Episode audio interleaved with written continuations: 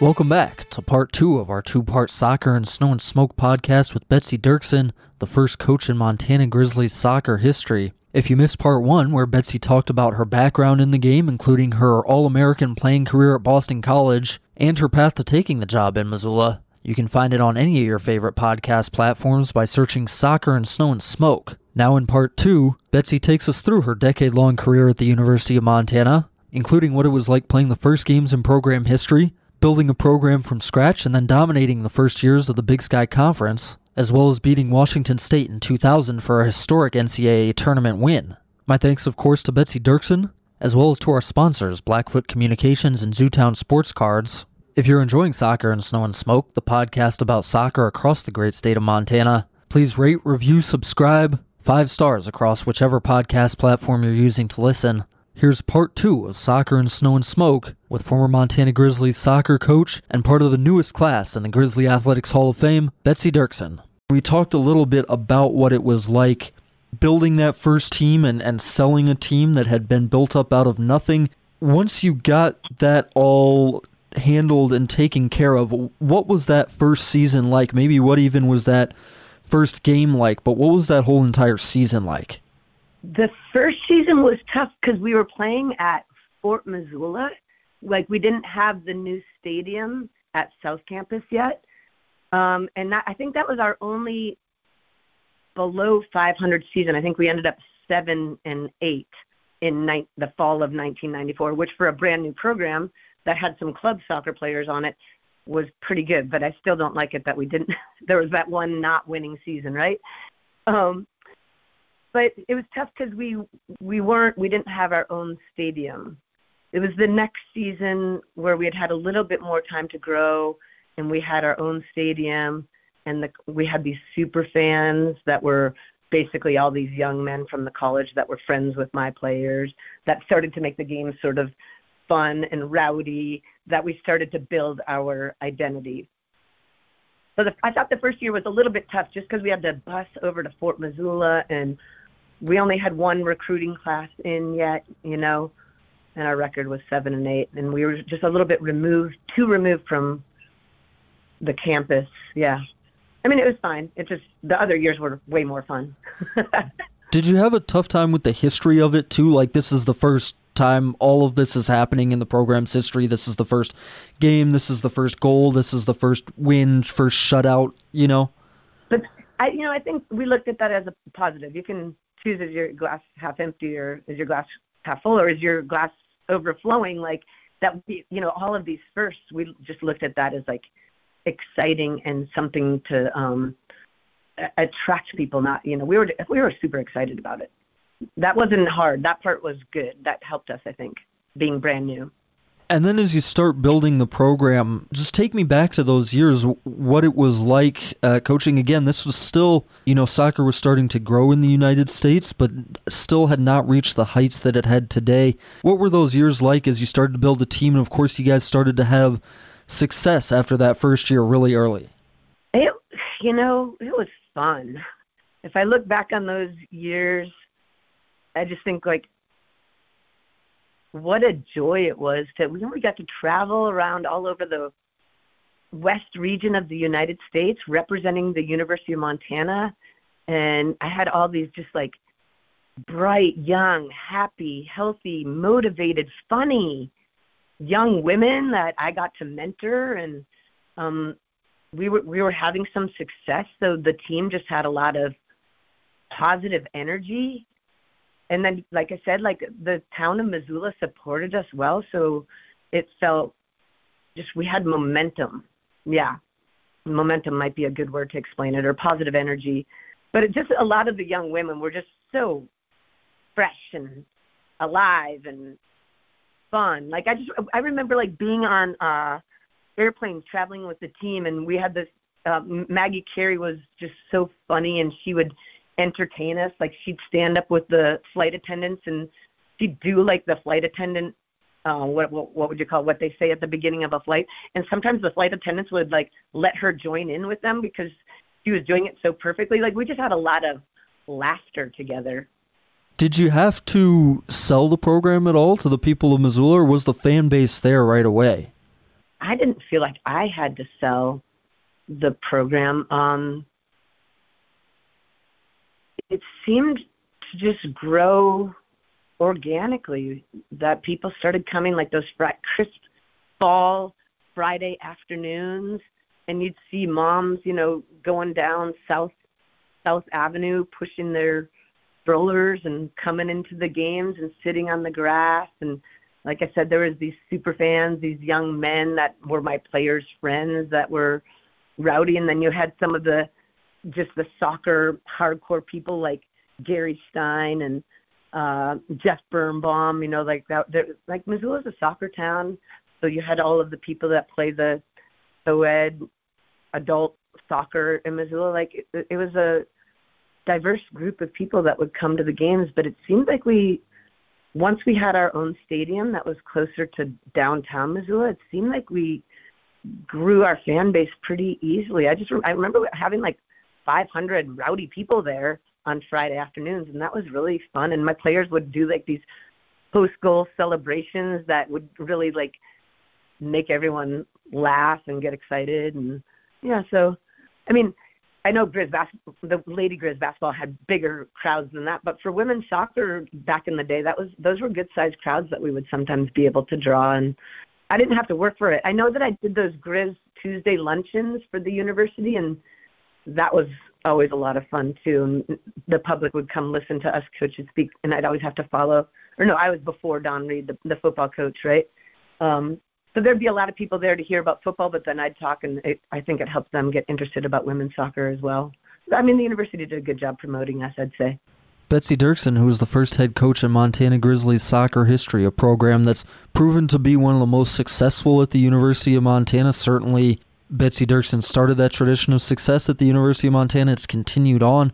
Who else do you remember from those those first years? I know Karen Hardy was one of the first really great players in Big Sky Conference soccer history, but who else do you remember from those first years? Well, so uh, well, so I, I do think Karen Hardy and Courtney Matheson, maybe both. We would have to check this, but I think the two of them still lead um, the program in uh, points, like goals and assist points. I think they're still the top two leading scorers in the team history after 25 years. So, yeah, you have to um, mention those two. And then Lisa Oyen was a great leader of our defense and a captain. And then after that, we had that incredible duo. Um, Karen Hardy played with Sarah Overgag, and those two played so well together. Natalie Hiller was probably one of the best um, goalkeepers we ever had in that 2000 team where we won a game in the national tournament. Natalie was the starting goalkeeper. She's a Missoula native, and um, she was the goalkeeper that helped us win that game, along with Shannon Forsland. Shannon Forsland was probably the best all-around soccer player ever at the University of Montana under my tenure. She's the one who scored the goal against Washington State in that game in the snow to help us win a game in the national tournament and advance to the second round.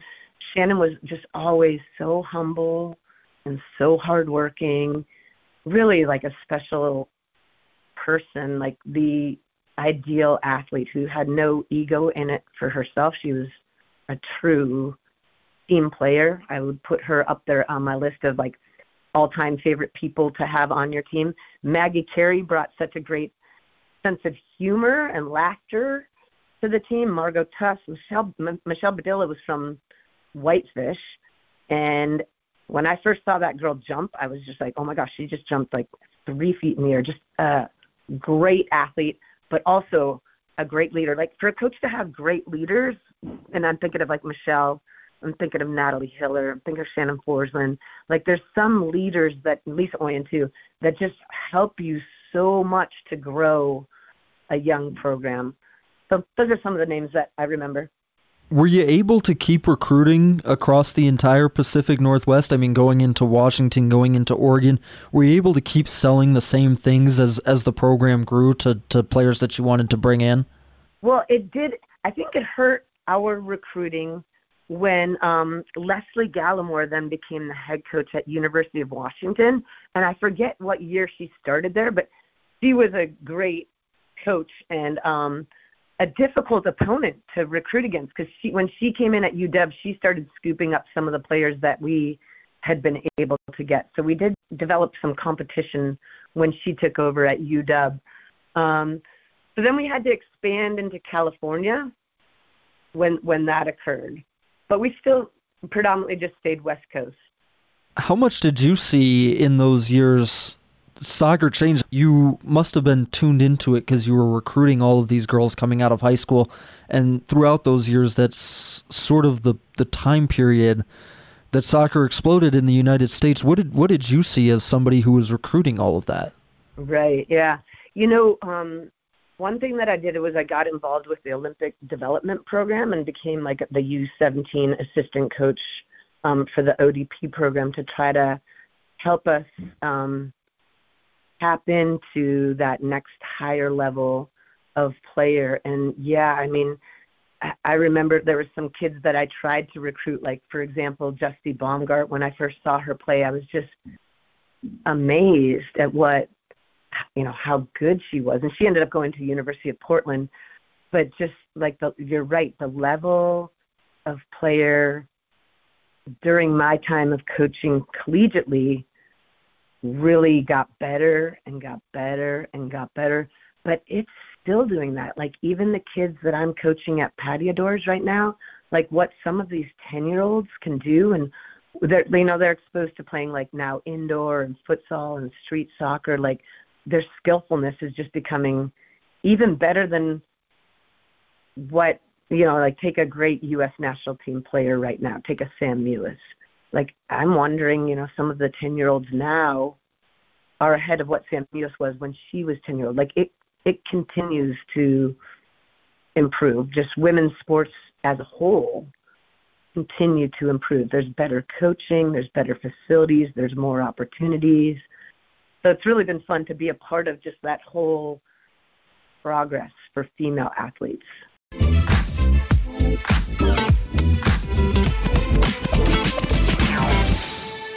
Soccer and Snow and Smoke is brought to you in part by Blackfoot Communications. Stay connected with Blackfoot Communications. Whatever your internet and phone needs, whether they're business or personal, go to goblackfoot.com to see how they can help you stay connected. And if you're a small business, see how they can help you grow your business with their Connect to More program. That's goblackfoot.com. Thank you to Blackfoot Communications. Thank you as well to our other sponsor in Zootown Sports Cards, Missoula's hub for all things sports card and memorabilia collecting, located in the Stevens Center at 2100 Stevens Avenue. Nice and central to everything in the Garden City, and with a great collection of sports cards for you to peruse, whether you're looking for packs or for singles. Still running our Soccer and Snow and Smoke podcast special at Zootown Sports Cards. Go down there and let them know that you heard about them on the podcast. They'll hook up a special deal for you. I've got to get down there myself to see how their inventory's changed. It's always changing, always new stuff to look at. That Zootown Sports Cards, 2100 Stevens Avenue in the Stevens Center. Big thanks to both of our sponsors. Now back to soccer and snow and smoke.